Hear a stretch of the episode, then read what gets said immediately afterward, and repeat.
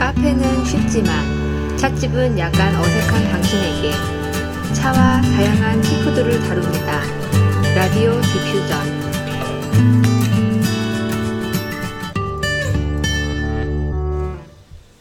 안녕하세요. 우쭈쭈입니다. 라디오 디퓨전 첫 번째 방송 라디오로 올려보고요.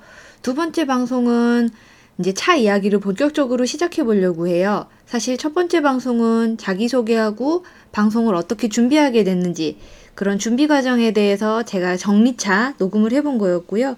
사실 처음 녹음해 본 거라서 더 얼어있고 좀 긴장돼 있었는데 어, 이번에 진행을 하면서는 조금 더 덜 얼어서 얘기를 진행할 수 있을 것 같다는 자신감이 좀 생깁니다. 네. 오늘 첫 번째로 이야기 나눠보려고 하는 거는요, 밀크티에 관한 거예요. 요즘 날씨가 많이 추워졌죠? 음, 아침마다 기온을 살펴보면은 한 15도, 16도, 요 정도로 이제 많이 떨어진 것 같아요. 보통 날 더울 때는 차를 많이 안 드시고 그냥 묵혀놨다가, 뭐 저는 그래요. 묵혀놨다가 이제 살살 추워지는 무렵, 가을 무렵이 되면은 차를 꺼내서 저는 마시기 시작하는데요. 음, 전통적으로 차 마신다 그러면은 잎사귀 차나 가루 녹차를 물에 풀어 마시거나 이런 거를 많이 생각을 하시고 또 예전에는 그랬는데 최근에 한 몇 년 전부터는 홍차나 밀크티도 유행을 많이 하고 있는 것 같아요. 그렇게 큰 영향을 끼친 거는 아마 공차, 공차하고 대자와의 역할이 크지 않았나 하고 생각이 드는데요. 2000년대 말쯤에 일본에서 먼저 버블티가 한번 크게 유행을 한 적이 있었어요. 그거랑 유행이 겹쳐가지고 한국에서도 이제 밀크티가 좀 많이 흔해진 것 같다는 생각이 듭니다. 음, 이 차는 좀 나이 든 사람이 많이 드시는 것 같다는 느낌과 이미지가 좀 있어요. 당이 하나도 없고, 그리고 뭐 폴리페놀이 어쩌고, 뭐 태, 어쩌, 건강에 좋다는 얘기가 굉장히 많은데요. 건강에 좋긴 하지만 왠지 당이 없고, 그래서 마셨지만 안 마신 것 같은 느낌이 드는 거. 그게 왠지 아쉽고 단점이라고 저는 생각이 들었었어요. 뭐 지금은 그렇지 않지만. 하지만 밀크티는 일단 젊은 분들이 많이 마시기도 하고 이게 젊은 분하고 나이 분 분들하고 좀 취향의 차이가 나는 것 같아요. 뭐 여러 가지로 지금은 차 음료도 늘어나 있는 것 같고요. 일단 밀크티의 정의에 대해서 한번 살펴보면요. 우유를 탄 차는 다 밀크티라고 부릅니다. 정말 쉽죠? 뭐 이런 뻔한 얘기는 재미가 없고요.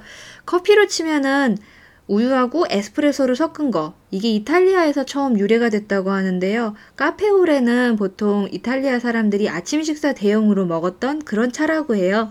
그게 미국으로 넘어오면서 라떼라는 이름으로 불렸고, 그러니까 커피에다가 우유 타고 아침에 밥 안 먹을 거니까는 설탕 몇 숟갈 타서 마시고 이렇게 식사를 끝내기도 했던 게 이제 조금 여러 방면으로 대중화되고 각 나라의 기호와 국민성에 따라서 변화가 된 게 이제 밀크티의 변화 과정이라고 생각하시면 될 것 같습니다.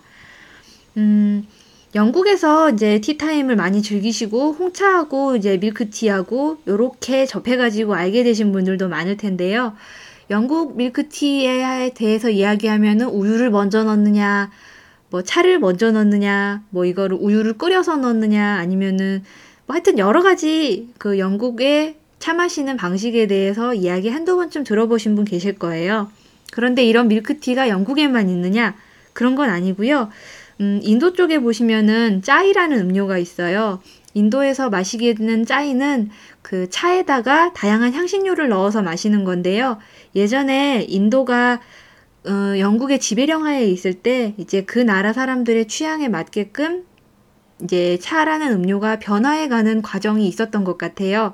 되게 신기하죠. 처음에는 중국에서 나던 차나무가 영국 사람들에게 수출이 되고 그 영국 사람들에게 수출됐던 차가 인도라는 따뜻한 나라에서 이제 싸게 재배하려고 하다가 보니까 그 나라 사람들이 자기 입맛에 맞춰서 짜이라는 음료를 개발하게 되고 이렇게 됐다는 건데요. 하여튼 뭐 옛날에 인도에서도 야생 차나무가 있었다고는 해요. 네. 하여튼 마살라 차이는 차이하고 마살라 차이 두 종류를 일단 뭐 인도 쪽에서 마신다고 보면 되고요. 마살라 차이는 향신료를 좀 많이 넣은 차라고 생각하시면 될 것 같아요. 사실 저도 이건 마셔보지는 못했고 티백으로만 접해봤었는데 와 이것도 정말 먹기가 힘들더라고요. 그 향신료가 좋으신 분들은 한번 접해보셔도 좋을 것 같은데요.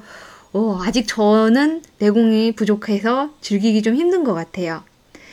네, 사실 이렇게 밀크티가 유행을 하게 된 거는 카페에서 차를 마시는 게 한 끼 밥으로 기능을 했기 때문이 아닐까 하는 생각이 드는데요.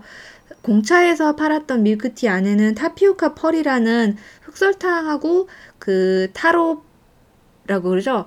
그 전분 가루를 섞어서 만든 조그만 구슬 같은 게 들어가 있었어요. 검정색 구슬 같은데 얘가 굵은 빨대를 통해서 입으로 넘어왔을 때 씹어 먹으면은 떡 같기도 하고 되게 달달하고 흑설탕에다가 얘를 절여가지고 양념을 한다, 밑간을 한다 그럴까요? 그런 상태로 밀크티에다 집어넣거든요.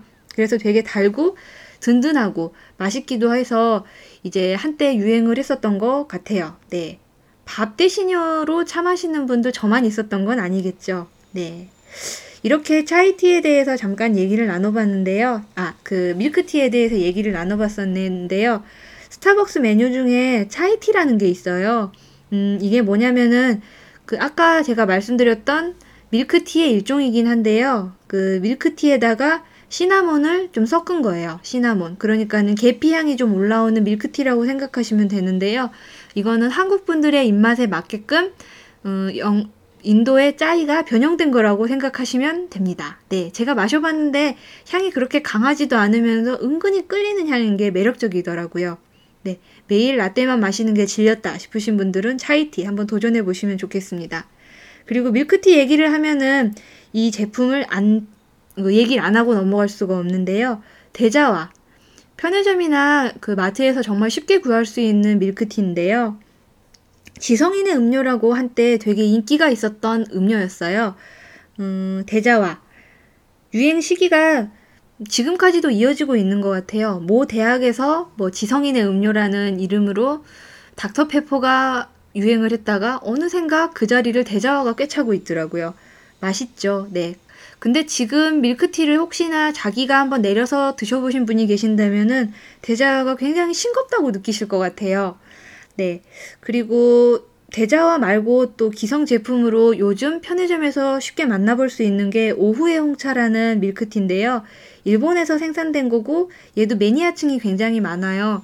이것도 2000년대 초반에 제가 음, 살짝 이제 유행이 시작된 거를 봤었는데 얘는 매니아층이 굉장히 많고 마셨을 때 연한 레몬 향이 느껴져요. 그래서 되게 고상한 느낌 들고 뭐랄까 그 밀크티를 마시는 느낌을 재현할 때참 저렴한 소비재로 메스티지라 그럴까요? 그런 느낌으로 만족할 수 있는 그런 홍차가 오후의 홍차인 것 같다는 생각이 듭니다.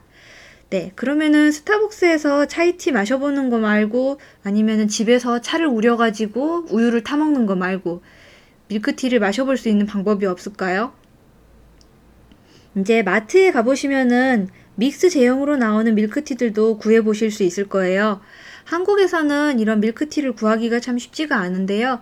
일본에서는 다양한 밀크티, 가루, 믹스 제형으로 나온 게 굉장히 많더라고요. 우리나라에서는 카페오레, 그러니까는 뭐였지? 맥심 모골 이런 느낌으로 다양하게 구비되어 있는 거를 제가 구경을 했던 기억이 나고요. 말차 라떼는 사실 오설록에서 나오는 게 있는데 홍차 라떼류는 아직 시중에서 제품화된 거를 국산 제품은 제가 구경을 못한 것 같아요. 혹시 있다면 좀 알려주시면 좋겠습니다. 네, 시중에서 지금 현재 좀 구할 수 있는 거는 제가 이마트에서 봤던 일동홍차 믹스가 있어요. 이거는 예전에 나오던 네슬레 커피 믹스처럼 생겼는데요. 그러니까 음, 약포지처럼 생겼어요. 그거를 그냥 찢어가지고 물에 타서 마시면 섞어서 마시면 되는 건데요. 굉장히 맛있습니다. 일동홍 차도 굉장히 훌륭한 차를 판매하는 회사고요. 아까 말씀드렸던 오후의 홍차도 일동홍 차에서 생산되는 차입니다. 네.